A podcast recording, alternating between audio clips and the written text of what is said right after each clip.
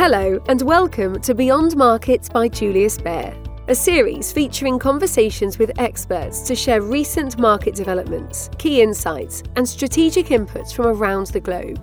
In each episode, we cut through the noise to bring practical advice and macro research on today's shifting economic and market landscape. Please listen to the important legal information at the end of this podcast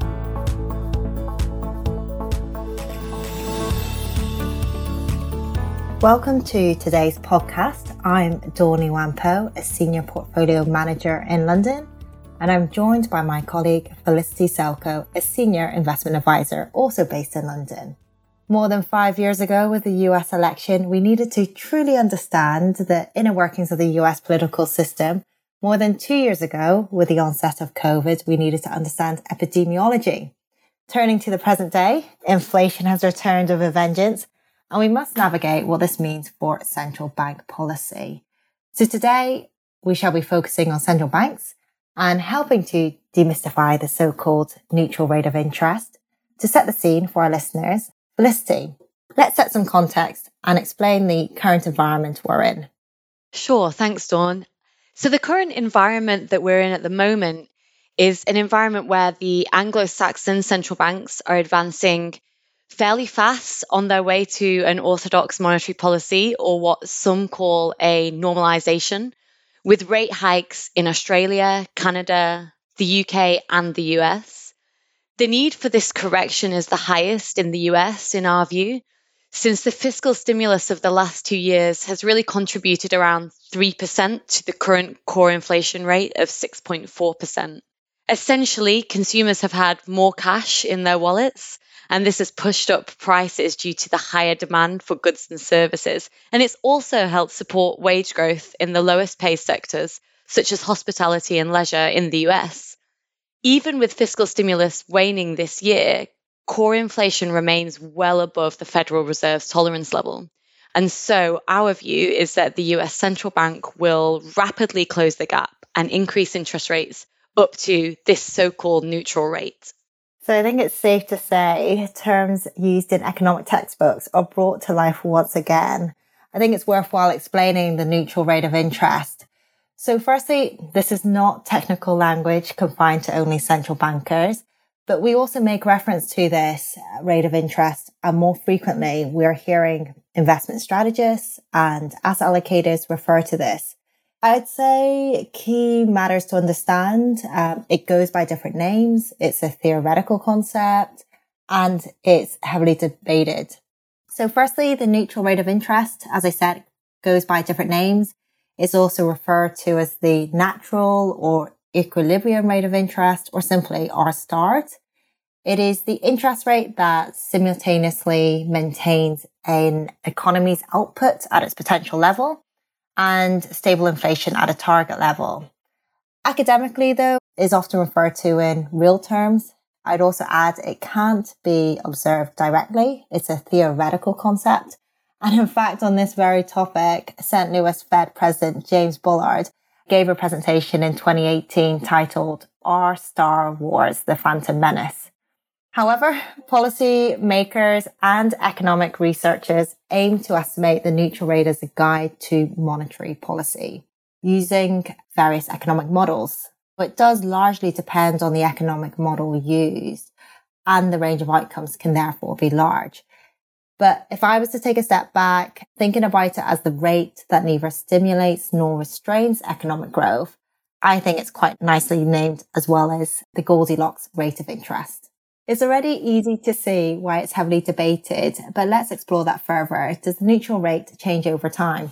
Yes, absolutely. It's not fixed. It is not unconditional as it depends on structural changes to the economy. For example, demographics, productivity, or change in risk aversion.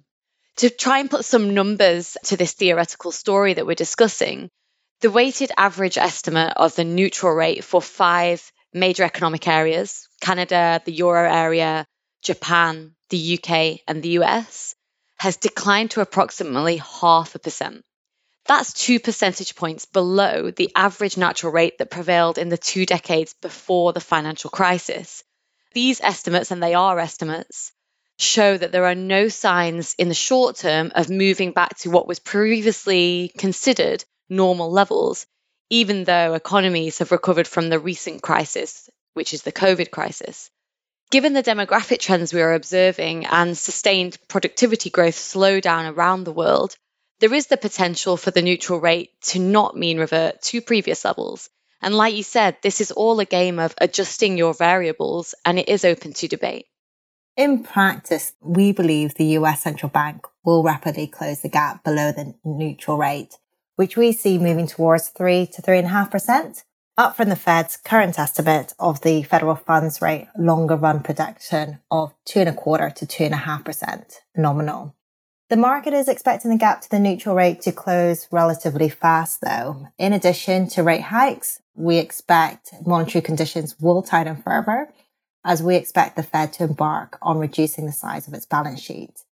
Looking at the minutes from the last Fed meeting also suggests balance sheet runoff will be at a faster pace compared to 2017 and 19 episodes.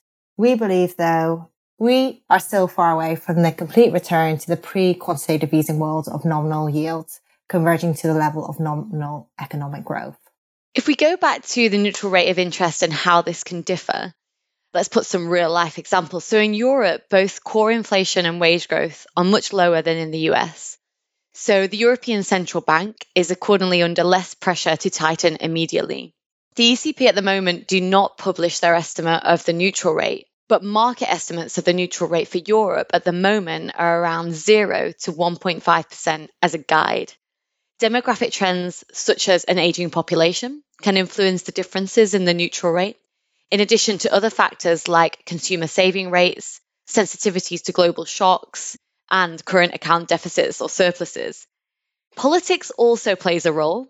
The constraining factor for the ECB, in our view at the moment, remains the risk of fragmentation, i.e., the risk of the end of the economic and monetary union as a whole or the expulsion of specific members.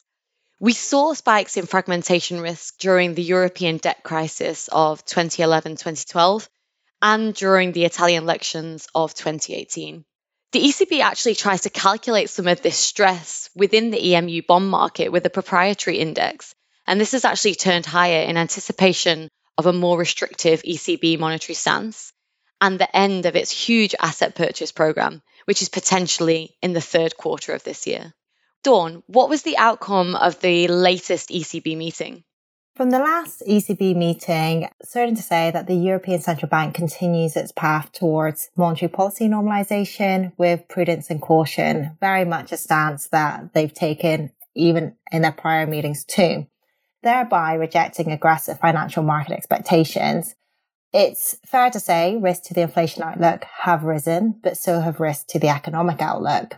Developments remain uncertain, which is why the central bank was keen to defend the need to maintain optionality, gradualism, and flexibility in the context of monetary policy. Their own words from the press conference. So we've talked a lot around theoretical concepts, and it will be interesting to see how the next few months of rate hikes play out. But what else are we seeing in practice that will impact markets for the remainder of the year, Felicity? Looking out to the end of this year and moving away a little bit from theory, we think there are three elements that will characterize markets and influence some of the data points that we end up seeing. Firstly, the fragmentation of the commodities market due to financial and trade sanctions. This inevitably leads to higher production costs and ultimately higher, possibly stickier inflation. The second, I would say, is the creation of short term costs and higher capital demand due to government's intervention in the shift to renewable energies. We started to really see this post COP26, and we're continuing to see that pressure. And thirdly, the reduction of the private sector's surplus, which together with financial repression is a key factor in low real bond yields. And this reduction, we really feel will be escalated due to higher European spending on the military, on defense, and also on the refugee crisis. I think we can both agree that we'll continue to hear terms such as the neutral rate or the natural rate used in conversations, whether it be with fund managers, investment strategists, or clients. And hopefully, we've been able to give an overview of what this means and our view on the topic. Thank you all for listening today, and please do join us again on the Beyond Markets podcast, where in upcoming episodes, our colleagues will be discussing other macro topics and also the earnings season that we are in the middle of as we record. You have been listening to Beyond Markets by Julius Baer. If you like what you heard, subscribe to our show on Spotify, Apple Podcasts, or wherever you listen. To learn more about Julius Baer, our people, our latest thinking, visit us at www.juliusbaer.com. We will be back with a brand new episode soon. This is a podcast disclaimer. The information and opinions expressed in this podcast constitute marketing material and are not the result of independent financial or investment research. The podcast content is intended for information purposes only and does not constitute an offer, a recommendation, or an invitation by or on behalf of Julius Baer to buy or sell any securities, security based derivatives, or other products, or to participate in any particular trading strategy in any jurisdiction. Julius Baer does not accept liability for any loss arising from the use of the podcast content. Please refer to www.juliusbaer.com forward slash legal forward slash podcasts for further important legal information.